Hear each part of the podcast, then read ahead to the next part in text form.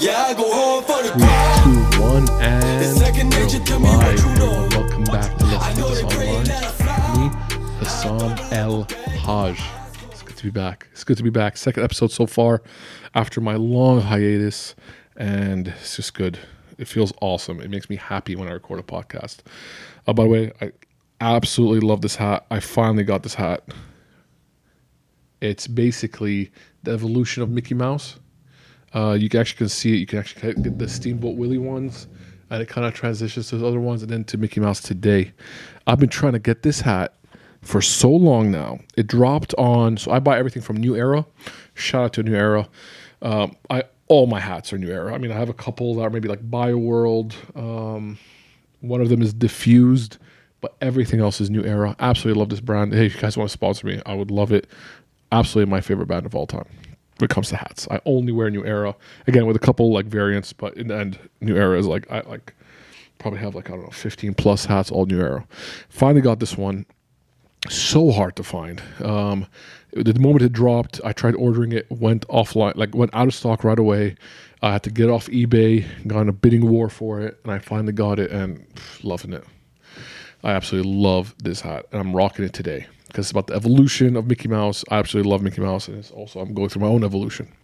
So last episode was kind of an intro uh, of us officially back. Uh, discussed a few things of what was going on with my life. I want to talk about a big thing that happened to me. Probably until now, probably the most life changing thing that happened. But right before that moment, I do want to talk a little bit about COVID. I'm not gonna get into it it's been done. People have been talking. We've been talking about it. We're still living it. I don't want to kind of just say talk for sake of talking. But 2020 was tough for all of us. It was a tough time.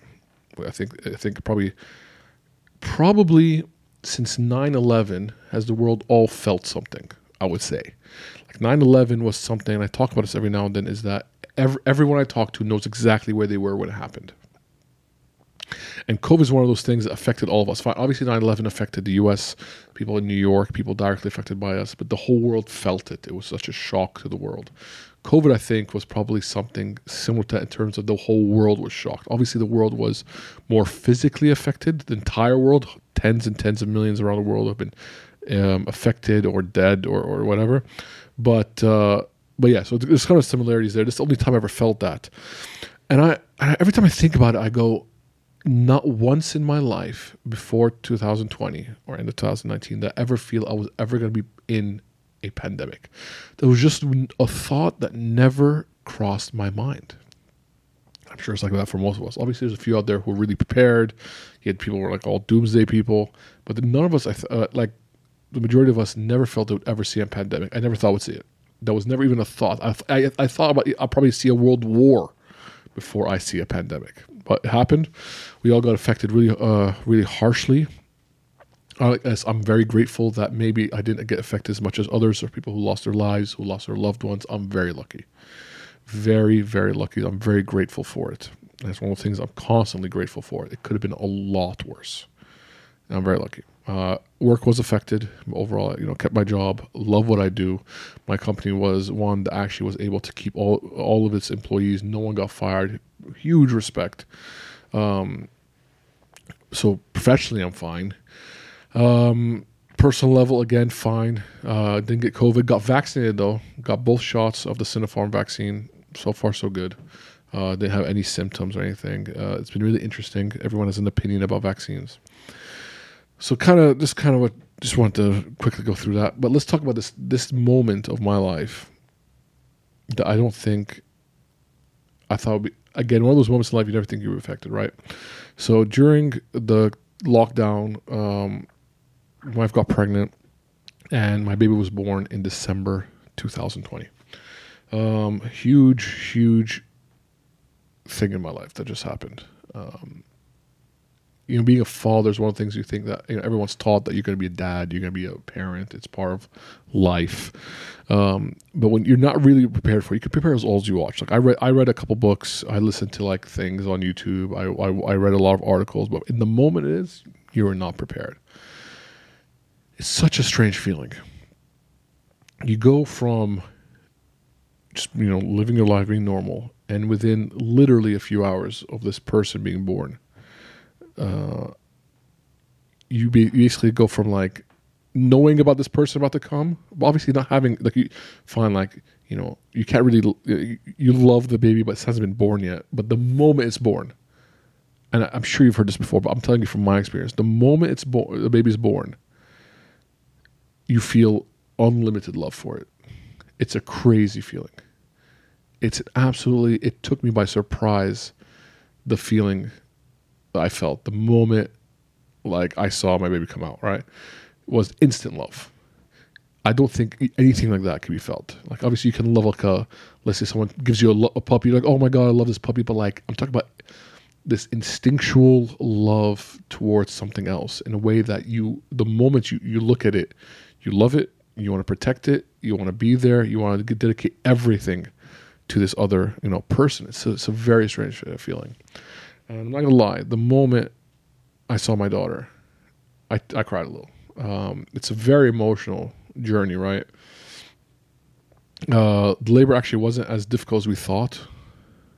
Uh, honestly, it was. It was. We were expecting a lot worse. We were expecting a lot worse. Um, we were told that it's going to be, uh, you know, we have to have to try two inductions. We, we expect them to fail. We're probably going to a C-section, and I was not very comfortable with that because you know it's a scary thing. It's it's a surgery. There's a wound that's open. Recovery can be difficult. There can be complications, infections.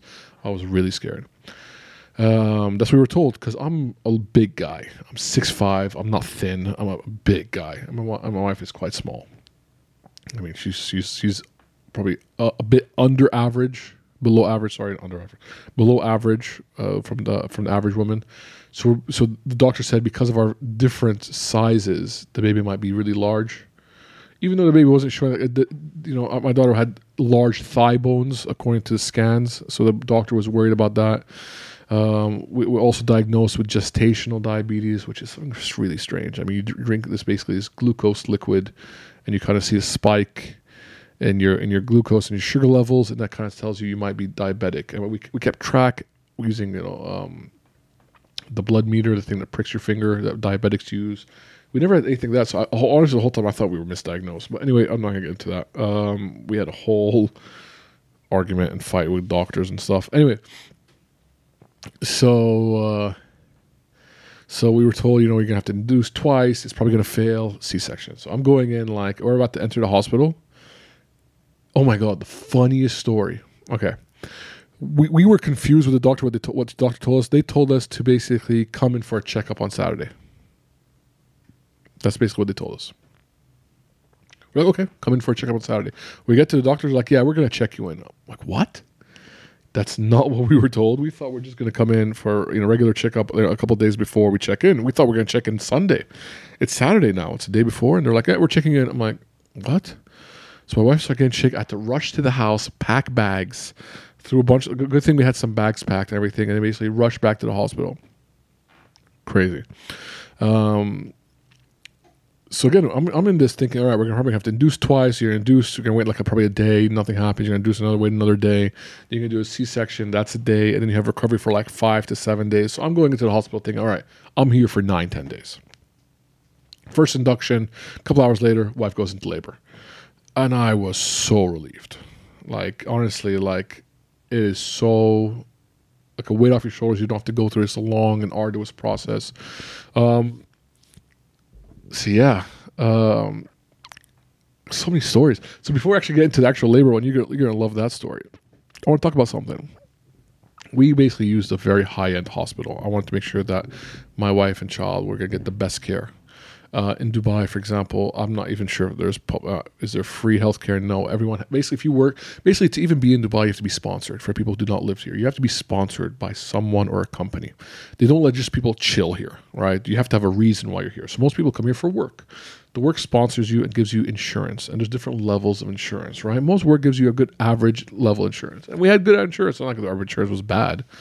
I mean, the insurance itself probably got us what got us an average hospital, but obviously I wasn't comfortable. I wanted something high end. The hospital we wanted to go to would only take top insurances, which is like Bupa, which is like this worldwide, like CEOs have this insurance, right? I definitely do not. I'm not even close to that level. So we said we're going to pay cash. You know, I'm like, you know what, I have some money saved up. I want to you know, make sure that my wife has a very smooth delivery. Uh, and uh, I don't want complications, right? So we went basically to one of the best hospitals you can get. And here's the funny story, right? So basically, we decided, all right, right before, still when we were like on the third or fourth uh, month, you have to, you know, do these checkups with a doctor, do scans, you make sure the baby's healthy and all that. So I kind of calculated if I have to go in every time to the doctor and pay cash, I'm going to be paying thousands. So? There, there, we can get like a deal we can get like a deal. Basically, you pay like I don't know a few thousand, but it covers everything, covers all the scans all the way until birth, and then birth has its own package. Awesome. This is actually very cost effective. Let's do it. We start off with one doctor. We really did not like this doctor. We just didn't feel a vibe. Um, she was very cold. We decided to go to another doctor. We switched to other doctor. We loved her. She was great, super warm, funny, uh, educated us when we felt that when she felt that we weren't educated enough. We were very warm to her. Also, the fact that she was ethnic. The other one was um, was not an ethnic. So I guess obviously ethnics really connect, right? You know, people within you know um, Arab, Middle Eastern, Asian cultures really connect. Uh, so we connected with her. And we loved her. We do the full journey with her. All right, we do the full journey. And I was wondering why she was doing a lot of 4D scans. Like I'm like, this must be expensive. But I'm like, okay, well, no one told us anything. It's part of the package. 4D scans. Every time we get like one or two scans, I'm like, this is strange. That is strange. I mean, we're getting all these all these free scans. Okay, part of the package, I guess. Didn't even ask. We get to literally month nine. We're at the stretch. We're done. Where I get a call. I get a call uh, from the hospital says, "Oh yeah, we made a mistake." We made a mistake. You're actually supposed to be with the, with the package you caught, bought. You bought does not cover the doctor you're with. It covers the last doctor you're with. The doctor you're with now is four times as much. I'm like, what? Like my heart fell. Like I don't have the money. Very scared this moment. Honestly, I'm very. I was very worried. I'm like, what? That's not right. You can't just come to me after nine months. Again, I'm worried. But this is something I want to say is that always fight for what you believe is right. I wasn't comfortable with that that moment. I was not happy. I'm like, if they told, like, I'm like, you can't come to me six, seven months later and tell me you made a mistake, but now I have to pay for it. And I fought. I, I, fought. I yelled. Um, I didn't threaten, but I was very honest. I'm like, listen, this is not right. What you're trying to do to me. I'll I'll speak to the CEO of the of the hospital. I'll speak to the GM, the deputy GM, whatever. I'll speak to the board. I'm like, it's not right. You made the mistake, and you guys have millions of dollars. You can't come to me now and tell me we made the mistake, but now you pay for it. Maybe if they told me the cost of the actual doctor they were going to give me, I'd be like, it's too expensive. I'll go to another hospital. Or like, no, no, I'll stick to the first doctor. I don't want to pay that much. So they made the mistake. Story, you know, let's let's cut the sh- uh, the story. It's not short, but it was a bit long. But I didn't pay. And I just want to highlight that how important it is to fight for what you think is right, especially when you feel, especially when this comes to a company that, for example, you're feeling are taking advantage of you in a very uh, vulnerable situation. I mean, my wife has been going to this doctor now for six, seven months. She's very comfortable. We build this rapport. Now you're suddenly asking us to, to do all this, and oh, you have to change doctors last minute. I'm like, that's not right. So this is where we felt that the company, the brand, did not respect us and did not respect the mistake they made and took accountability. In the end, they did. In the end, you know, we didn't get harmed by it uh, financially, so that's really lucky. So now we're in the delivery room. Let's skip past all that story. We're in the delivery room, and I think I was super chill. Um, I don't know if I did the right thing or not, but this is how it was. There were so many nurses, but it's a big suite. It's like I said, this is a luxury hospital. It wasn't cheap at all. It's expensive, right? I paid all cash. So lots of nurses, big room, right? There's so many nurses that there's nowhere for me to stand. Either I stand in the background or I sit on the couch. I sit on the couch. I had my Nintendo Switch with me. This is, fun, this is so funny. And I'm playing Nintendo Switch. I was playing Civilization on Nintendo Switch. Great game. Very time consuming game. And labor went on for like 11 hours, 12 hours, if not more. And throughout the entire time, I'm playing my game. I'm destroying it, by the way. Doing a great job. My wife's actually in labor. But obviously, not to be like such a such a heartless person. I would check it on her. Whenever a nurse moves, I would go stand. But the, honestly, the second nurse comes, they kind of jostle you out of the way. So I'm like, there's nothing for me to do. They were going fine. There was really no yelling. Um, excuse me. My wife is super nice. Like I've never seen such a nice person in my life. Like she'll be like, she'll be like, "I'm sorry, I'm about to go into a contraction," and she's like apologizing to them. And like, again, she was like so quiet. It was like quiet. nothing like I expected. Like you watch movies and stuff where people are yelling and blood and cursing. I'm sure there are some deliveries that are very complicated, and maybe we're just very lucky. It was long, I would say 12 to 14 hours, um, but it was I overall. The moment my daughter came out, full head of hair, by the way, full head of hair. Obviously, that's the Arab side. Gotta love it. Full head of hair, and uh, didn't even cry. Um, that's what's crazy about it. Not, the baby didn't even cry. Big eyes. And I had to cut the umbilical cord. I held the baby, helped them weigh the baby, and I was just crying, man. It was such a beautiful moment when you see like your daughter, your son being born, and you actually hold them, and you're like, wow, that for me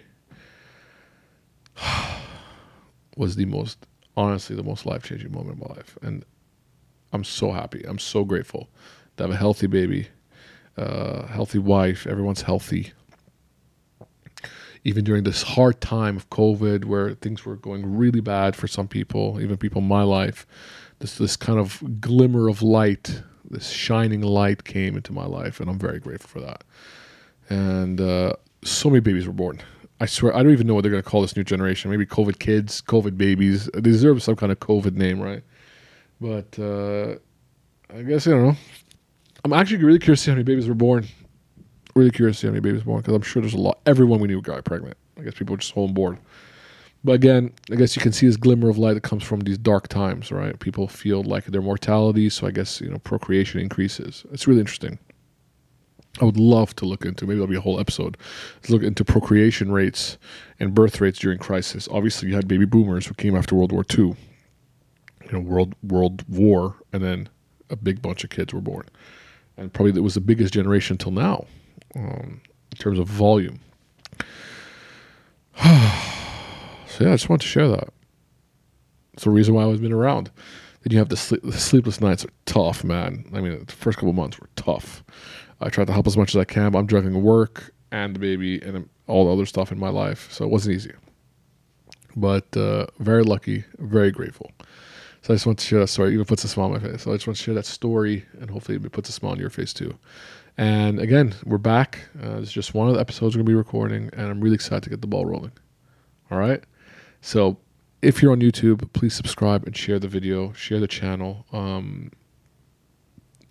I'm currently on a goal to grow the channel. I have this whole journey I'm recording of, of, of my journey to grow my podcast. This is one of them. And uh, so, yeah. Uh, if you're on podcast channels like Spotify, Deezer, Anghami, Apple. Uh, make sure to follow me on YouTube for the video content. And also check me out on TikTok. I'm growing. I'm doing a lot of stuff on TikTok too. It's going to grow there. I'm going to focus a lot of my video content on TikTok. All right. So this is t- this is let's take this online, and we're out.